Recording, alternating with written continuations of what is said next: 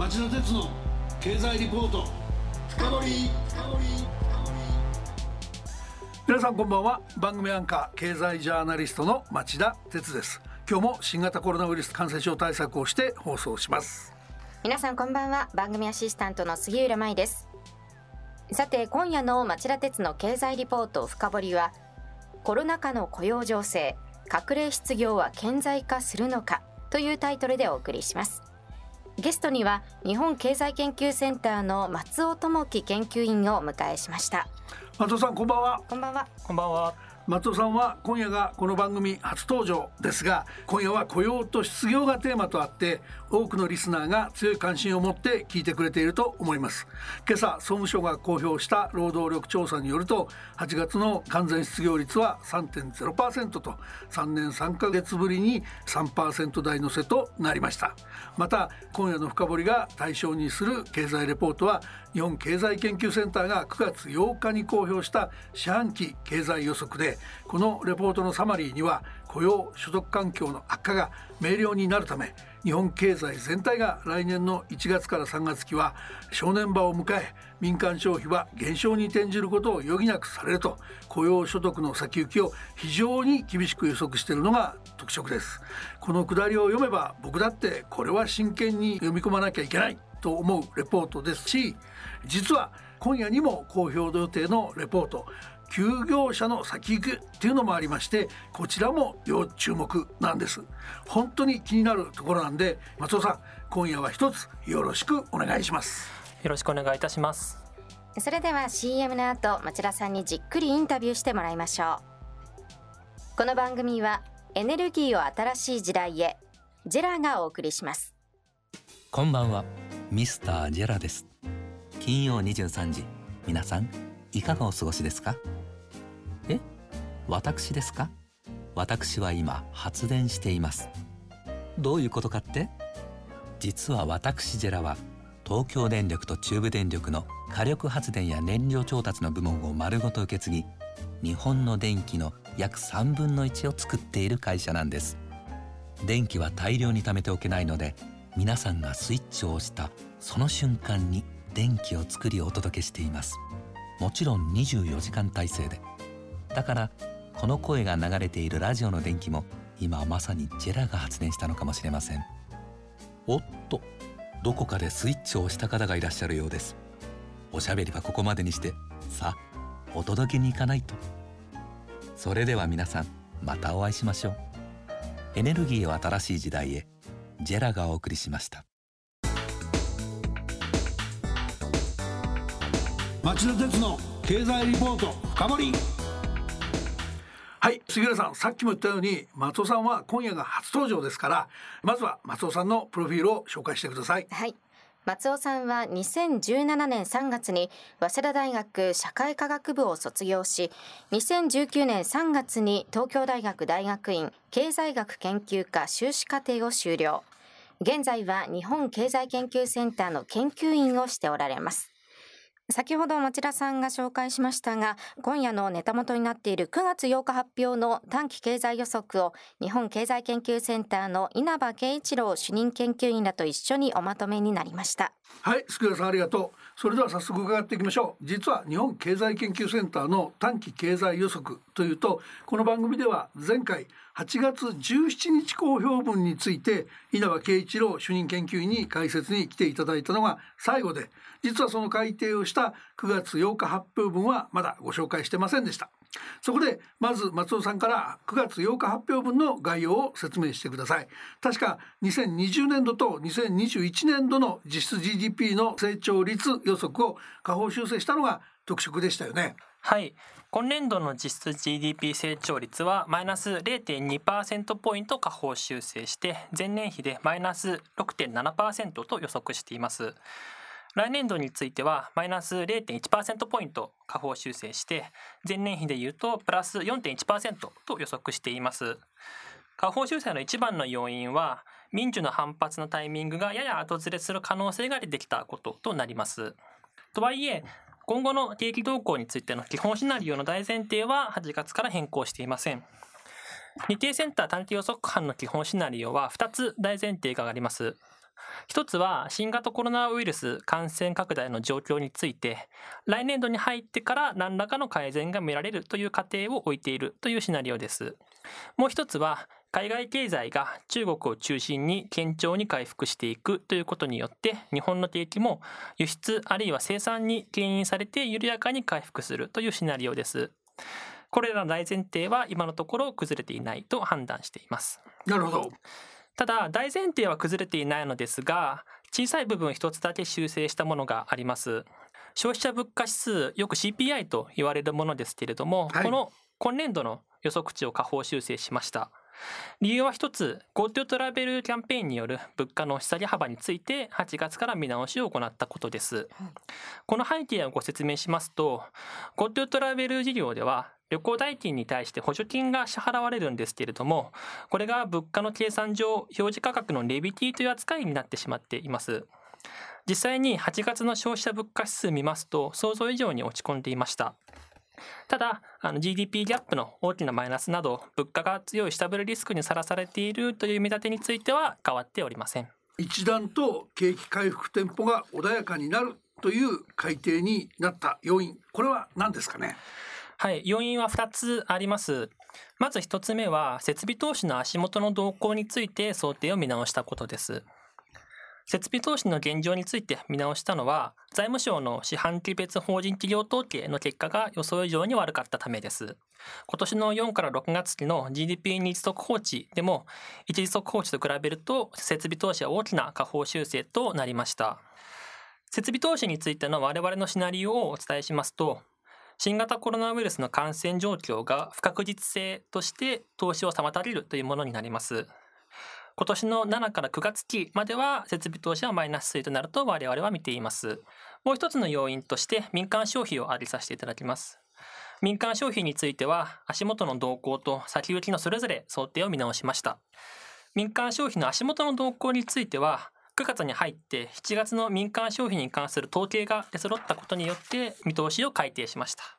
統計が示していたのは7月の中旬から下旬にかけての新型コロナウイルス感染再拡大による悪影響が強かったということでした。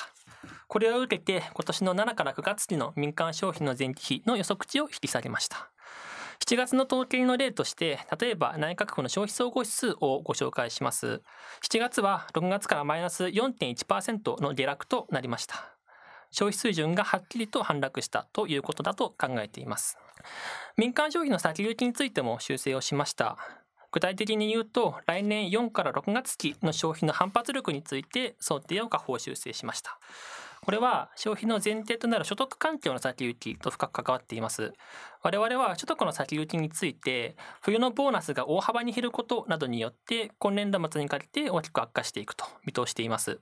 この悪化は消費者心理あるいはペンタアップ需要に対して悪影響を与えると考えています。この悪影響が来年4から6月期頃まで持続してしまうという可能性を新たに考慮しているのです。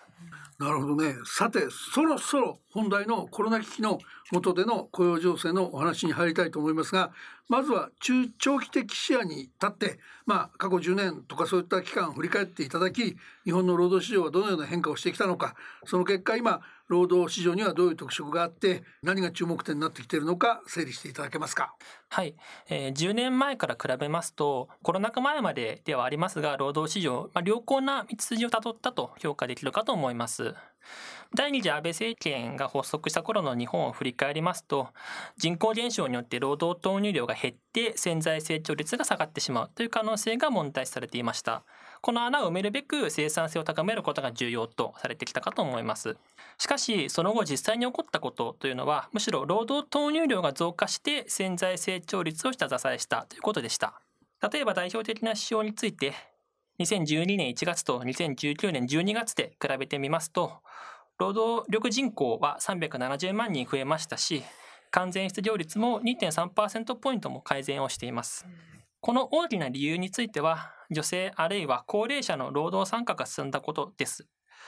外国人労働者も増えましたし、新卒採用を中心とする若年層の採用活動も活発になってきたと言えます。ただし非正規雇用の人数が大きく増加したということは注意が必要かもしれません。正規雇用と比べた時の賃金の低さあるいは解雇に対するハードルの低さなど今後さらなる改善が望まれる点もあるためです。まあおっしゃる通りで最後のところが最大のポイントですよね。僕みたいな心配性の人間からしてみればやっぱり不安定な非正規雇用の拡大っていうのは今後の波乱要因に常になりかねないっていう感じがします。そこで革新の質問なんですけど冒頭でも紹介しましたけど今回のレポートのサマリーには雇用所得環境の悪化が明瞭になるとしています。日本経済研究センターは労働市場で一体どういうことが起きると見てるんでしょうか。ちなみに失業率が大きく悪化してないことこれは雇用調整助成金頼みっていう状況ですよね。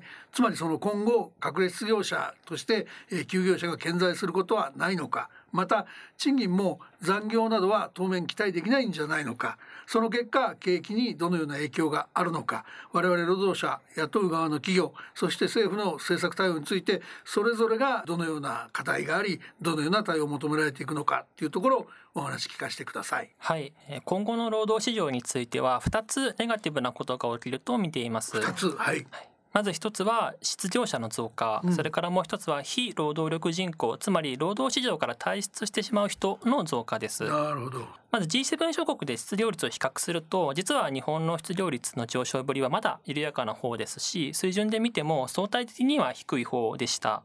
この状況にしてはかかっているのがご指摘になった雇用調整助成金です雇用調整助成金という制度は不況の時に労働者を休ませて休業者扱いとした企業に対して国がお金を助成する制度です。企業が従業員を休ませる場合給料手当を支払うことが義務付けられていますけれどもこの雇用調整助成金は給料手当を補助する制度になっています今年の2月以降ですねこの制度について特例措置が段階的に取られてきていますこの制度によって統計上は失業者とは扱われない休業者が増加する形で雇用がひとまず維持されてきています。よく隠れ失業と言われるのはこの休業者に該当します。失業者ではなくて休業者なんですね。はい休業者は失業者とは違う状態で仕事は持っているつまり雇用関係は存在しているけれど実際には何らかの理由で働けていない人のことを指します。そして雇用調整助成金があったことによってこの休業者としてひとまず雇用が維持された人がとても多く最悪の状況は回避できたという評価です。例えば緊急事態宣言が発令された今年の4月ですけれども休業者の人数は前月から425万人も急増しておよそ600万人になりました。